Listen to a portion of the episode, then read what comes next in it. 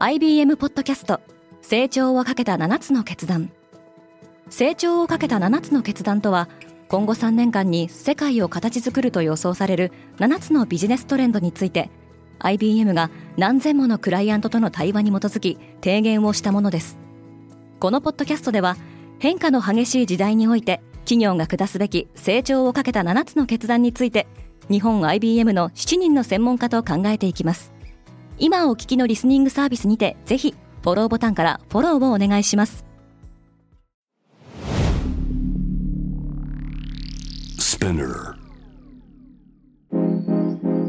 Good morning, ケリーアンです。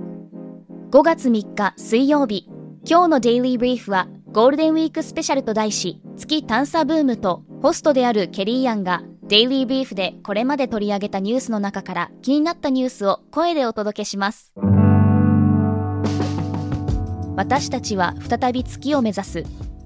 人類が初めて月面に降り立ってから半世紀月の探査プロジェクトに再び注目が集まっています。NASA は有人ミッションアルテミス計画を進めているほか中国も月面基地の建設や宇宙飛行士の長期滞在を目指しています。民間企業ではイーロン・マスク率いるスペース X がアルテミス計画に採用が検討されている超大型宇宙船スターシップの初の打ち上げ実験を行いました。また4月26日には日本の宇宙開発スタートアップ iSpace の探査船が月面着陸に挑戦し大きな話題となりました。人類と月との関係を振り返ると月に初めて到達したのは旧ソ連の無人ロケットで1959年のことでした。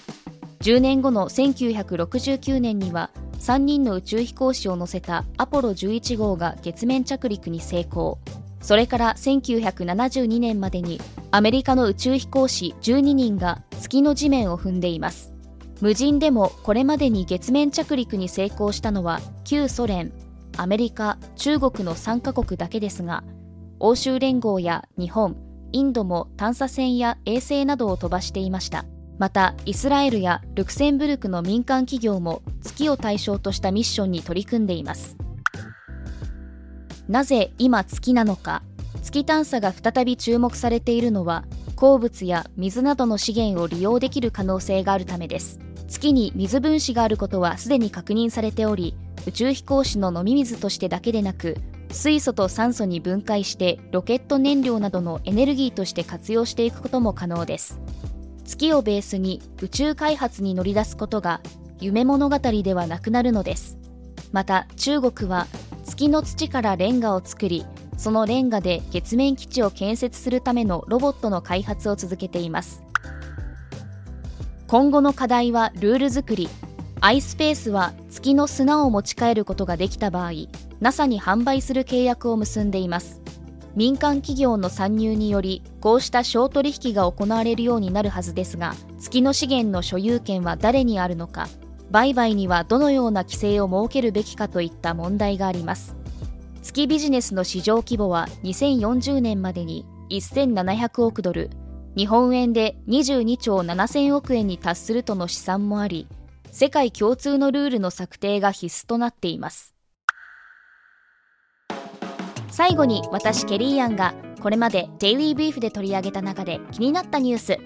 2023年3月29日水曜日アップルの金融業が始まるです。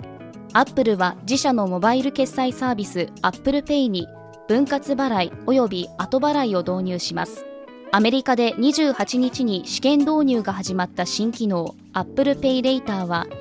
無利子無手数料で購入代金を4分割し6週間かけて支払うことができるものとされています。Apple Pay Later は今後数ヶ月のうちに全ての Apple Pay ユーザーに提供される予定です。アップルは2019年にゴールドマン・サックスと提携しクレジットカードの提供をスタートしました。今回の取り組みはアップルが初めて自社のみで進めるものとしても注目されています。肌で感じることですが今の若い世代の人たちはクレジットカードを持つことが難しくなっているみたいです。ゴールデンウィークスペシャルはいかがだったでしょうか？感想をレビューでお待ちしています。今後のデイリービーフをより良いものにするためあなたの感想をお待ちしています。またデイリービーフをぜひ Spotify、Apple Podcast、Amazon Music などでフォローしてくださいね。ケリーアンでした。ゴールデンウィークお休みの方もお仕事の方も素敵な一日をお過ごしください。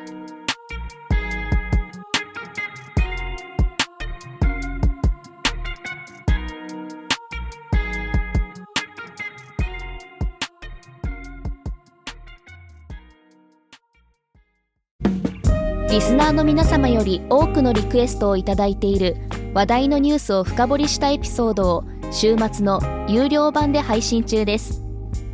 今なら1ヶ月無料トライアルを実施中。詳細は概要欄に記載しています。この機会にぜひ聞いてみてくださいね。感想ご意見もお待ちしています。